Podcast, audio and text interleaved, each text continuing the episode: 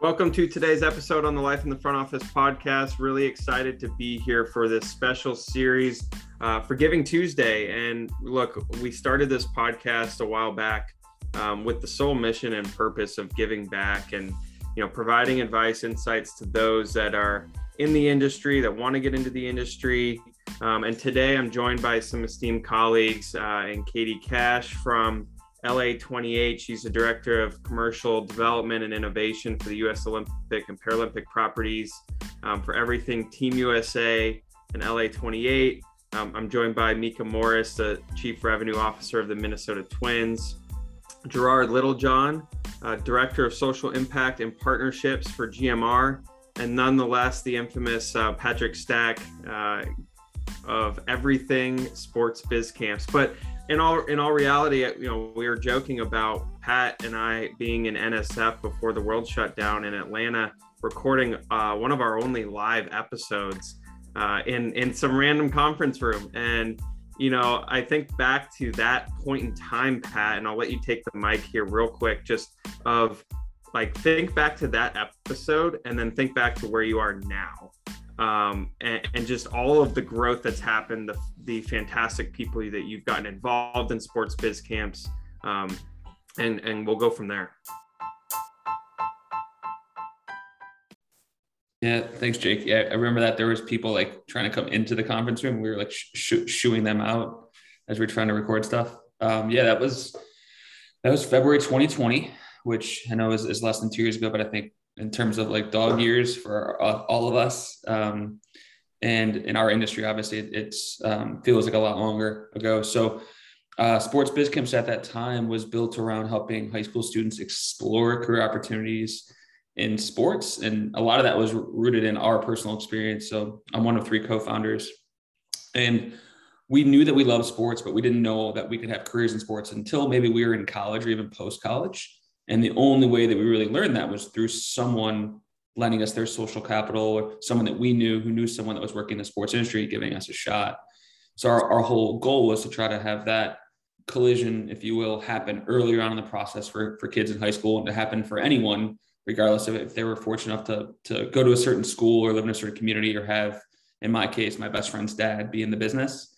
So it was meant to kind of create opportunities for people outside of what were the traditional like you got to know someone to get in. Um, so that was pre COVID nineteen, and obviously we've we've been able to stay afloat the last couple years and been able to add amazing people to our organization, such as Mika and Gerard, who are here today in the role of, of um, members of our board of directors. Um, and we've been able to pivot um, in terms of putting on virtual programming uh, and be really much more intentional with what we're doing in terms of the same goal, which was to help students explore and achieve opportunities in sports, but also you know, I, I think at the time we were there was an element of diversity, equity, inclusion in what we were doing because we were trying to be intentional about who we were bringing to the table, trying to make it free for everyone and ensure that that we could make an inclusive group. There was that was there and that intent was there, but I don't know that we were as um, transparent about that being our goal. And I think what happened in 2020 um, clearly made that more important. And, and we now are much more transparent saying that we want to help students that otherwise didn't get access to careers in sports, and we're still going to do that. But in the process, we believe that we play a critical role in accomplishing what we all want, and particularly the folks on this call, because I'm looking at some friends of our program here in creating a more equitable and inclusive sports industry. So really excited to be here today. Can't believe that it's been two years and I, I left my previous job and now this is my full-time job to do that can't believe that we were even convening in person at a, at a conference um, and really excited to be here today and to have two folks um, with our team that are helping push us forward. So thanks again for the opportunity. So my question is actually for those two other folks. So for Mika and Gerard, I mean, other than having obviously one of the co-founders that I think is one of the most charismatic human beings I've ever met, and the mission is a no-brainer. I'd kind of love to know like when you got involved, why you got involved, and, and what your role on the board is looking like these days. Well, I, will I'll go first. Um, again, Gerard Littlejohn. Um, I've known Pat for man, what ten years, something like that. Um, yeah. I, I, was working at I was working at Lowe's in sports marketing, um, and so he and I met through through a mutual friend that said, "Hey, you guys need to be connected." We didn't really we didn't work. Pat was working more on the strategy side. I was clearly more uh, on the at that time, you know, kind of sponsorship side. And so we uh, grabbed lunch one day, and I think even after that, it might have been another year or so before we really got reconnected. And he shared with me just kind of his background and where he grew up in Ohio, and you know how sports was so critical in his life. And then I shared with him kind of my journey and how sports has been critical in my life. And in that story, I started sharing with him of I came up in a single parent home and grew up outside of Charlotte in a, in a little town called Lexington that probably looks like a lot of other towns where you have, you know, a, a, lot of folks who from a mobility standpoint, if you're, if you're born poor, you know, you, you typically stay poor. And so that's, that's what I saw coming up. And you didn't see examples of people I don't even want to talk about working in sports. I'll get to that, but you didn't even see examples of people working in corporate America, working at banks, working at working in you know fintech, like all these different things that that is so normalized now. You had no idea. It, it, it was a small factory town, and so I just shared with him kind of my journey, and I've been able to work in sports from working in the NBA with the Charlotte Hornets to, as I mentioned, working in Lowe's, working in Dick's Sporting Goods, you know, in, in marketing roles, working with an, an, athlete's foundation. I mean, I've been able to run the gambit, but I had no freaking idea that there was an entire industry in sports until I was well into my 20s. Uh, did an, doing an internship with, at that point in time, they were the Charlotte Bobcats. We know them as the Charlotte Hornets now, but having no earthly idea that any of this stuff existed. Um, I, I, remember watching basketball games. I mean, I'm I'm a I'm a I'm an 80s baby. So you you watch you you watch the Bulls in the early 90s. You watch Michael Jordan and you know Charles Barkley score off, and, and they may do their post game interviews. And I thought everyone went home. I had I had no I again I'm telling you I had no idea that this was a thing. I had no idea that there was human resources departments or Mika's role where she's a chief revenue officer or there's marketing and design. No clue. And so for me to be able to have this career in sports and for Pat to share with me, hey, here's what I want to do. At that point in time, he had kind of matriculated into, into higher ed and, and was seeing it in person and was dealing with students. And for them to put a stake in the ground and say, hey, we want to expose and provide a pathway for kids to see themselves differently and to and then the icing on the cake was to how do we diversify this industry that oftentimes we see ourselves when I say ourselves, I'm a, I'm a, I'm a black man. We see ourselves on playing fields, but it's very rarely that you see, you know, us in front offices on, on, on staffs. Um, that that becomes a rarity. So how do we create an on ramp for that to happen? I was all in because the stories that he was telling me, I largely saw myself in, and he's invited me to speak at Johnson and Wales a number of times. And every time I'll meet someone new and take them under my wing or provide my story because it's all relatable. And so I, have been involved really since the inception. He mentioned there's three co founders. I'm nowhere near a co founder, but I've been tied to the mission for quite a long time because it's really important to me because I know that, you know, at some point in time, we may be able to find the next Gerard, the next Mika, the next whomever. Um, and providing these pathways is, is one way to do that. That's awesome. What about you, Mika? Well, I mean, who wants to go after Gerard? Um, but um, I echo everything that he said. And while I think we've had probably um, similar yet yet different paths, I think at some point when you get to a certain level in your career, um, and even early on, although you may not have the resources to, to do so, you, you find yourself having a responsibility beyond the job itself and there is so such a disparity as as gerard alluded to with people of color and women in the world of sports and and sitting in the seat that i'm i sit in i have a, an obligation and a moral compass that points towards this mission before i even you know encountered sports sports biz camps um, and, and, met pat which i've known him far uh, less time than than Gerard, but he has been no less impactful to me and where I'm trying to ensure that I leave, you know, sports and the and, and my legacy in sport um, for for people who look like me. And let's be right about it. You know, to get your foot in the door in this industry require, um, requires, in some cases, a huge sacrifice, and a sacrifice for communities um, and underserved communities is a whole different ball of wax than some of our counterparts. And to to get an internship at the Charlotte Bobcats, now Charlotte Hornets, which um, is a stop on on my road too, and to be able to pay for that if you're a kid from inner city Chicago or Miami and to afford to, to move to a city and have an internship that's, you know, paying, but not paying enough to sort of fund your, your life isn't a sacrifice or an opportunity a lot of people who look like me can afford. So how do we create a world that educates um, folks about careers in sports um, and also provide them a platform by which to get into those jobs you know, in a way that is meaningful and appropriate for them, um, which frankly um, hasn't and, and, didn't exist and, and certainly didn't when I started in this business. And I was fortunate enough to have a family that could offset the delta, but I was the only Black person in at that time in the business in the area that I was in. And I think partly because I could sort of make up the difference, so to speak.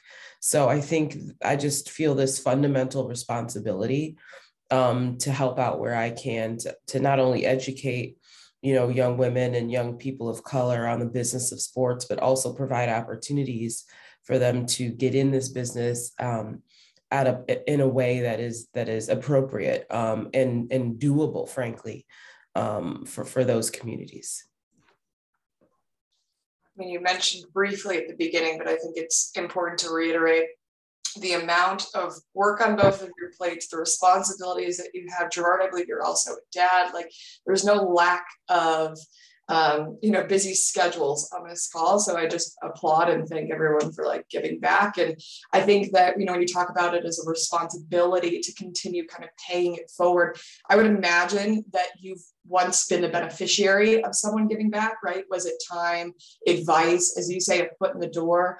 Um, and I'd love to know like who left that impact in your life and what has kind of made that um, philanthropic uh, you know a desire i guess for, for you to move forward and do the same for others you, you know go ahead gerard you start no you got you you you, you were going um, I was just going to quickly say, you know, n- nobody can do this alone. Um, and for anyone who who who sort of gleans that as much, they're wrong. Somebody somewhere has helped you out along the way, and the the difficult thing for people like me is oftentimes it's somebody who isn't naturally gravitating towards you because let's be right about it they're probably not a woman and they're probably not black and so it's hard sometimes to get sort of that that visibility and recognition from other people who want to invest in you because typically we gravitate towards people who are comfortable people who are like us come from where we come from share same ideals share same history and that's hard to find in this industry. But I will say the most poignant example I have of somebody who who took me under their wing and really helped me see it clearly. It wasn't till I was well in my 30s, and her name is Nicole Jeter West. And so I know that you know her. I know that you work with her, um, Katie, and she is um, somebody who's continued to pour into me, continued to support and amplify me. We all need advocacy, somebody who's in the room talking um, about you in the right way when you're not there. And for the first time in my life, I knew that I, I knew that I had an advocate. There were times where I assumed and I hoped and I crossed my fingers that somebody was saying the right things. But she was the first time that I knew that when I left the room, she was advocating for me and it paid, um, you know, dividends and it still pays dividends today. And, and I, I piggyback off of what what Miki's what Mika is talking about in the sense of uh, one having having mentors even now, right? Like I have probably a handful of mentors, and they and they all look different. I have a mentor that's a white woman, uh, Julie Yenichek, who who used to work at GMR and works at Lowe's. I've got uh, a, a, gentleman named Reggie Bean, who most recently um, was at Coke. I mean, uh, one of the one of the, the key people who was in my career was uh, a guy by the name of BJ Evans, who's the director of communications for the Cleveland Cavaliers. And so um, he's he's probably the reason I'm in sports. I, I, did my internship and and met him. And and, and to, to Mika's point, he was one of only I believe two black men that were leading a PR department in the NBA at the time, which you would, you know, reflective of the on-court product. It's it's it's always an anomaly for me, but uh, took me under his wing, and I'll never forget. Um, I, my internship was coming to an end, and through my internship journey, again, Mika alluded to this. There were there were students from, gosh, UNC, uh, uh, Auburn, um, all over all over the southeast and up the east coast of kids that, that were coming from charlotte. And i remember specifically there was another intern who uh, this kid came from from auburn and was well off just being honest was well off. Um, and he was able to have an apartment for the summer. This was a summer internship. Have an apartment for the summer and not have to worry about anything. Me at the other hand I've got to have a part time job. I had a work study job on campus. I could not afford to not have either of those. So I would either have to come into the internship late because I worked earlier, or I'd have to leave earlier because I had a later shift. And I always felt like I wasn't being seen.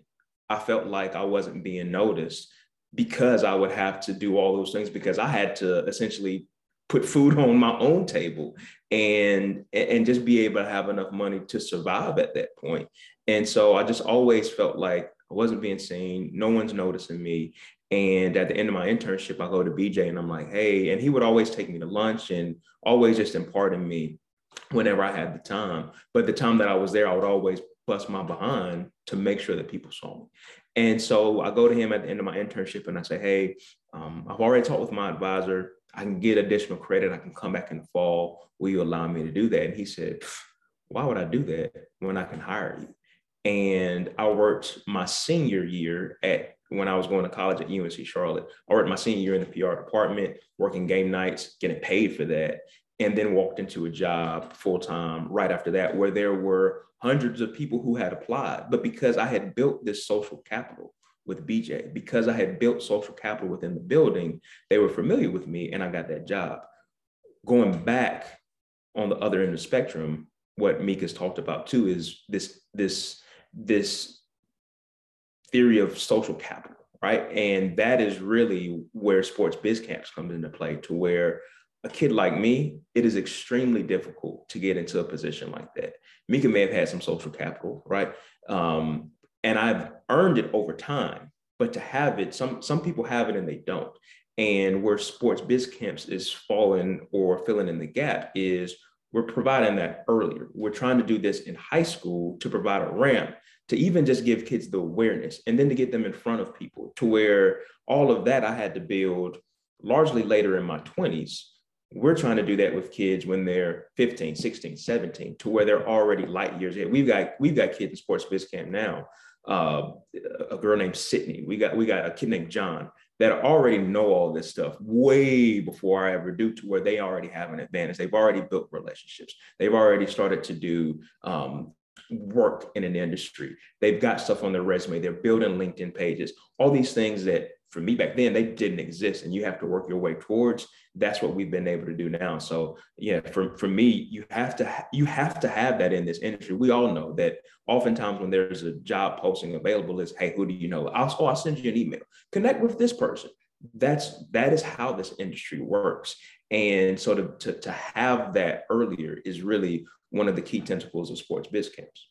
Gerard, you hit the you hit the nail on the head, and I want to go to Pat because I think Pat, you know, we'll we'll talk about the fact that you need money to be able to do things right? Like at the end of the day uh, as mika knows revenue solves a lot of problems but um, at the same time time is just as valuable if not more. And i think the time that you can give to these students the time that you can provide mentorship the time that you're giving the opportunity to others in the industry to be able to do that as well pat i think is invaluable um, and one of the things I want to understand from you is to that social capital point for that Gerard was making. I think it's it's crucial in that those understand a just like how to go about it and, and how you're trying to instill it early, but also is there a way in which you can advise others in the industry to help provide those to others? They don't have to be on a board of, of a nonprofit. They don't have to be on in, involved in this you know maximum capacity but even going and doing one speaking engagement might provide that insight to someone who they may never even talk again uh, or or ever show up in that person's life, but they've maybe impacted them one way or another. Yeah, and I kind of wanted to dovetail it in, into to Katie's question as well. So I think to, to address social capital and to address specifically what industry professionals can do, get involved, and then get in get involved outside of your environment would be like my direct feedback, and I'll I'll unpack that a little bit more. So Mika used a, really good word that I think is important when we're contextualizing the social capital, which was like gravitate. So there are definitely systems in place in our society and in our industry that box people out, like policies and walls that are built. And this isn't a conversation about that. That can be the next time we're on, we're on uh, life in the front office. But when, when you think about things that can break down those walls, it's this concept of social capital. So for instance, when I was a professor, I taught at a school, it's considered a PBI, it's a predominantly Black institution, but it's not an HBCU. And the majority of my class was either um, Black or Brown or female. And I would put on a networking event and you would watch it. I, I saw this play out in front of my eyes. I would look at my network that I invited and then look at our students. And my network was all white dudes, predominantly white dudes, and my students wouldn't. And you would see it like play out in front of you. And up until that time, I, because of where I, my background, I had no idea that like and I guess I knew our industry wasn't inclusive, but I wasn't dwelling on it. I wasn't thinking about it until I saw it play out in front of my eyes and I had to kind of unpack my pathway to the industry. I realized, like, oh, wow, I have at least one thing in common with every person that's lent me their social capital. And I call it the white guy slide. And Gerard has seen it. I'm not sure if Mika's seen it. And they're all good people. Like, if you can help me, you're a good person. You're a generous person. Okay. But I had something in common with every single one of them. Apart from the fact that they were men and they were white, we either went to the same high school, went to the same college, we knew the same person here, we knew the same person there. Like, did, did they did they help me exclusively because of that? I don't know. Did they block out other people because they didn't have that access? I don't think so. Did they gravitate towards helping me? Yes. So we have to buck that gravitation. And I, I would call it like the Tom's model. If you want to help out someone from your alma mater, awesome. Then find someone from an HBCU in your community, find someone in a different region. Like jump on LinkedIn. Like I, I reach out to kids that don't look like me on college all the time and say, hey, congratulations on an internship. What can I do to help? Here's SBC. Or Mika and Gerard can speak to this. I, connect them with Mika and Gerard. Or, or so there's so many just basic things you can do, but you have to fight that initial gravitation, I guess I would say, to help people and be more inclusive in your approach. Katie, I want I want to talk about the the giving component because I think it's it's important to understand kind of where SBC is going, some of the initiatives that they have, and and how people can help, um, and and ultimately how they can get involved. Pat, I think that's you know as you talked about getting involved in your area or even you know digitally right like you don't have to be physically somewhere to get involved as well um, gerard mika do you want to speak to any of the things you've got upcoming and kind of what you're working towards uh, as a whole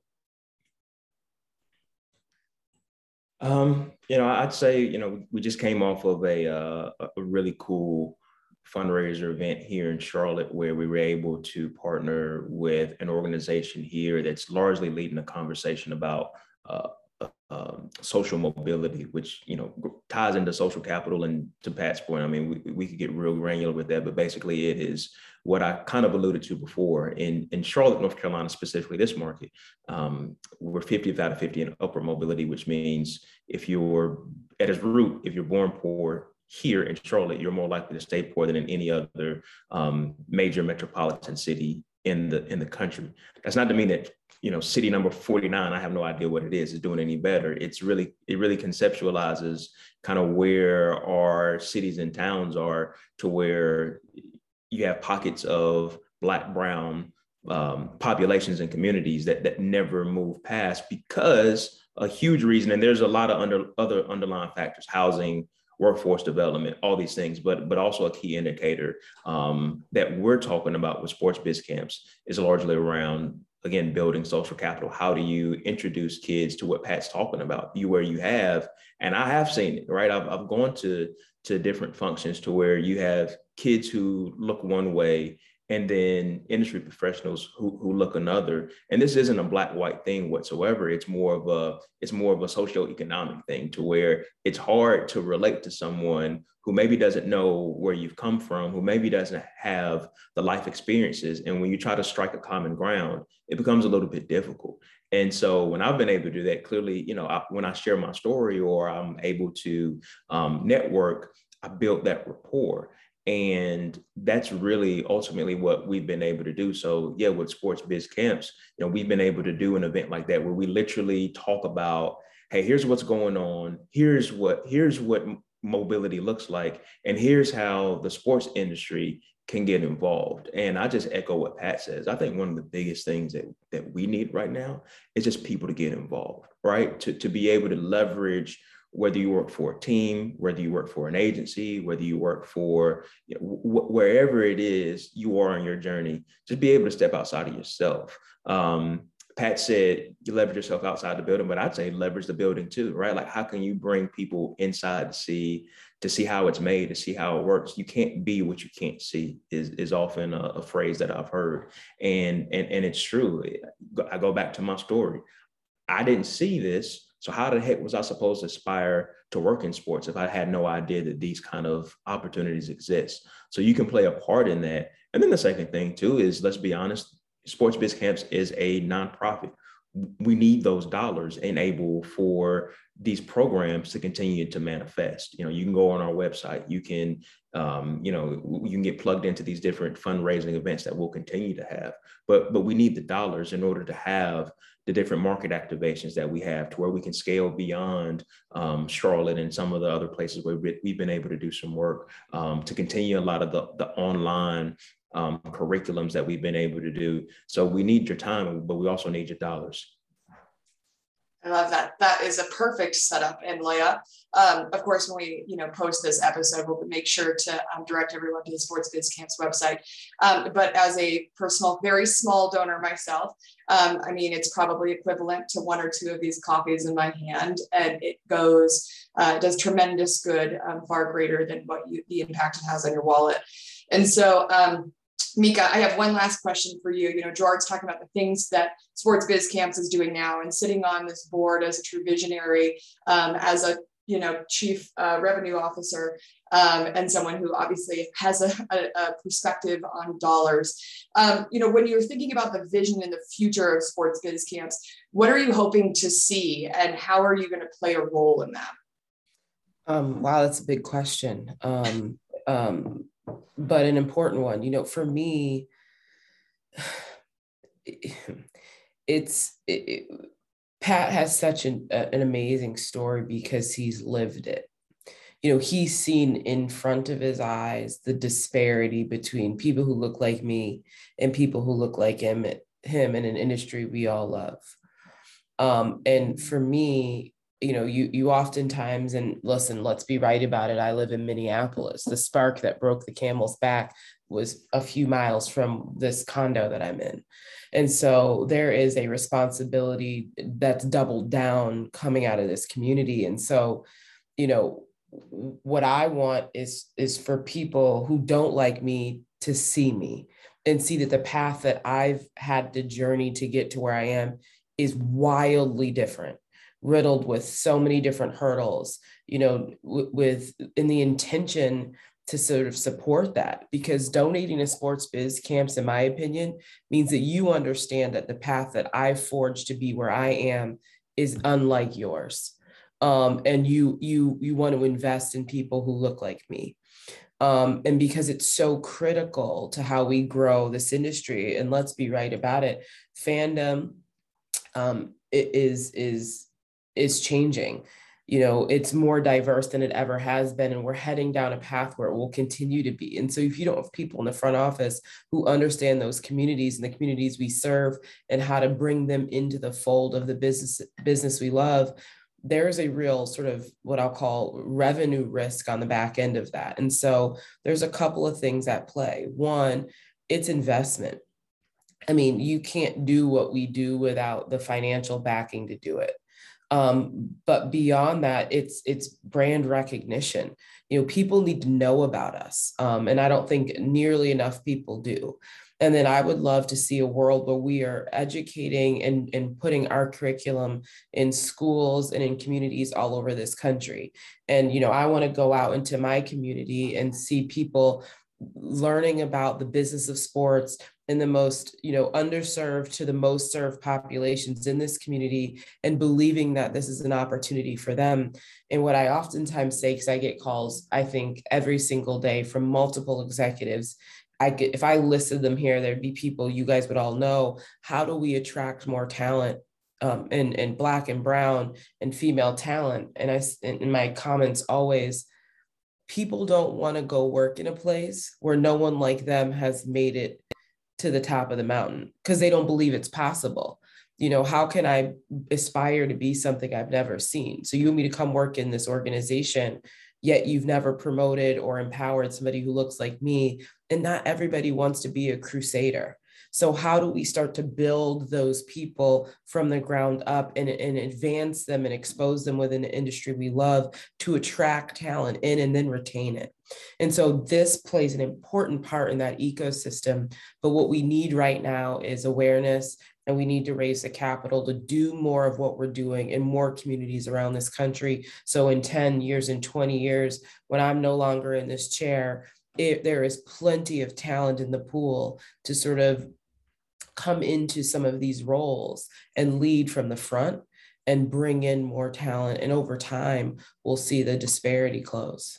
And and let me let me uh I want to I want to follow up and, and really drill in one thing that that Mika just said too like we need the dollars to continue some of the program and the impact that we're having. I want to share really quick. Over the last two years, we've had almost 800 high school and college students participating in the programs. 130, a little over 130, have enrolled in ongoing development programs through sports biz camps. A little over 30 of those high school alumni have now enrolled in college, and we've got 10 of our alumni that are working in sports. I mean, when you just think of the continuation of the of the funnel of those numbers, it, it may seem small when you first hear it, but it's really huge, right? We got 400 professionals that are within our network from over 200 organizations that have already volunteered their time with students. We've had over 66,000 in college scholarships awarded to over 100 of those students. And, and we're continuing to raise money, right? We've raised a little over half of a million dollars but we need more to continue to pour into and, and, and double this impact or triple this impact because ultimately you know from from my vantage point i want to shift the narrative um, you know as someone who has grown up um, you know in a in a in a hardship community, right? To who who didn't come with a silver spoon in his mouth. By no means, I also don't want to paint this picture like I was just completely dirt poor. That's not it. But I, I definitely grew up without. But oftentimes in these communities, and then when you are when you are black when you're when you're brown sometimes when you when when you are when you're a woman you don't always see yourself represented or you see a misrepresentation or uh, you know i have to be a rapper I got to be a ball player. And those things are great. I played sports. It kept me out of a lot of trouble. But it's also how do we create these pathways to where we can have young kids talking about, I want to, I want to be the general manager of the Carolina Panthers. I want to be, you know, the, the, the president of the Minnesota Twins. What what does that look like? And I really do think we can help shape these narratives. We we we've begun, you know, to to build these relationships with with school districts to, to where Mika alluded to, like how do we have, you know, long-term game or North Star? How do we have curriculum in every single high school, right? I, I think that it is very much achievable. We've we've made a, amazing headway and we've made great strides, but the work continues to, to be done. And so we need, you know, professionals. We need people who are listening to this podcast to be able to invest their time and, and invest their dollars into what we're doing. Gerard, you couldn't, I couldn't have said it any better.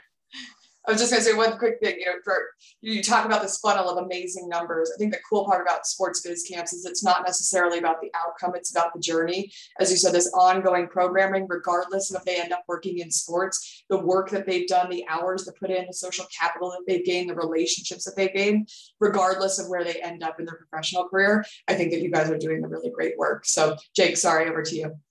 No, I was just going to say, I mean, I think Pat, like, it's a perfect example. There's plenty of people who start out in sports, they stay in sports their whole career. There's some who start out, they go into something different. There's some people who start out in a totally different world and then they make their way into sports, right? And, and so I think that there's a different journey, different path for everybody. I want to wrap up with this one last thing because Mika uh, made a point earlier that you can't do it alone, right? Every, everybody needs help somehow, some way, and and it comes in a lot of different shapes and sizes. Um, if you could think about one word for 2022 as it as it's you know upon us already, which holy crap! But uh, if you could think about one word for someone who's listening to think about how they may be able to help someone else uh, in this next year, what would it be? Pat, I'm putting you on the spot. I thought you were putting Mika on the spot. she gets to go last. Um, I have to pick one word. One word. Can I give you like a, a, a quote? Bro, he said one word. Sure. I would I would say investment. Anything, anything for you. Anything. The word that clearly I'm partial. The word I would say is investment. Gerard. Uh, I'll use this word because I've been thinking about this word. It's for me, but I think it, it'll help someone else. Is fearless. Be be intentionally who you are supposed to be. Um, step out who you are. Tell your story. Um, you know, ride your lane. Use your abilities. Um, say what's on your mind within reason, right? Or, you know, to, to not damage someone, but but be fearless. Katie, we got. Um, we'll let we'll let Mika take it home big old ticket up. Uh, my word's actually going to be blind spot. I think it was either Pat or Mika that talked earlier about recognizing the ways in which you're already invested and the groups that you already gravitate towards, recognizing your blind spot and really investing there would probably be mine. Um, mine would without a doubt be impact. Um, we have a responsibility to make an impact in the communities we serve. Um, and none of this is about the glory. Awards and all that stuff is great. But if you're not making an impact, what are you doing it for? And so I would question and, and, and encourage everyone to look at themselves and say, what impact am I making in the community that I serve? And if if you can't find a definitive answer, I think you got some homework to do. And if, if I could piggyback on that, and this is our, our last word is, is impact doesn't happen overnight right? That's my word was an investment. A lot of people want to help, and a lot of people will sit down with a student and they think that like, oh my god, the student's all totally great. I had a conversation with that kid, like they're all set to go for the rest of your life. Like it doesn't work like that, bro. Like I, I have a student that I've been working with for five years, and he just now thanked me like weeks ago for things that I shared with him back in 2018, and they're now starting to click. So if if you want the now to change, if you want the future to change, if you want to make impact, it doesn't happen overnight, it doesn't happen short term, it requires investment.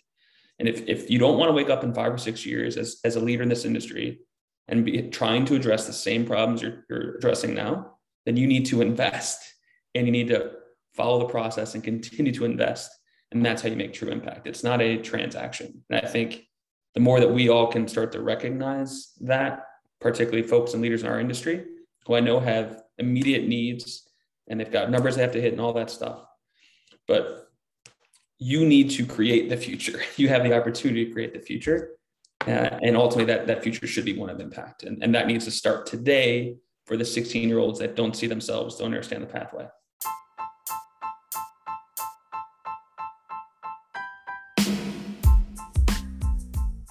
Well, Pat, we all invest in ourselves, right? And so, but you got to invest in others in order to um, help each other along the way. Because again, like Mika said, you can't do it all by yourself. So really appreciate uh, your time, thoughts, perspectives uh, around sports biz camps and uh, Giving Tuesday. Really appreciate Katie pulling this series together um, and excited to have you on as a co-host for this. And um, Pat, Gerard, Mika, Katie, thank you again.